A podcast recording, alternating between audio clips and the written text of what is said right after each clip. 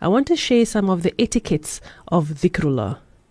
The ulama have stated the following rules to be observed when making dhikrullah. Number one, a place wherein the dhakir wishes to make dhikr should be free of things which distract attention. Example, the cell phone. And then number two, the dhakir should be sincere and humble when making dhikrullah. Number three, one should clean the mouth thoroughly before making dhikr. Number four, the place which one chooses for dhikrullah should be clean and tahir. Number five, dhikr should be made while facing Qibla.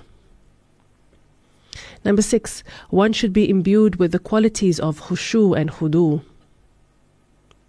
Number seven, one should be aware of the meaning of the word that he utters. And number eight, one should not be hasty when making dhikr. The next point is when making dhikr, at least the dhakir should be able to hear what he utters or says or, or what he says under the, under his breath. The mere thinking of the words or reading then in the mind will not render the dhikr valid.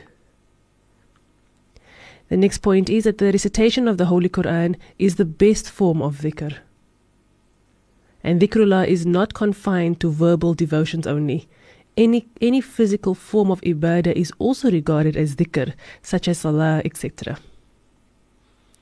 The next point is that when a person endeavors to recite all the du'as which the Prophet ﷺ recite in various occasions, he will be categorized under those who remember Allah abundantly.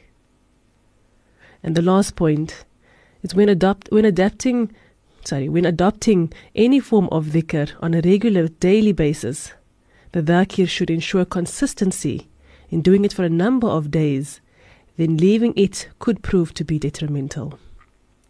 And those are just a few of the points as to how and how to go about doing your dhikr, inshallah.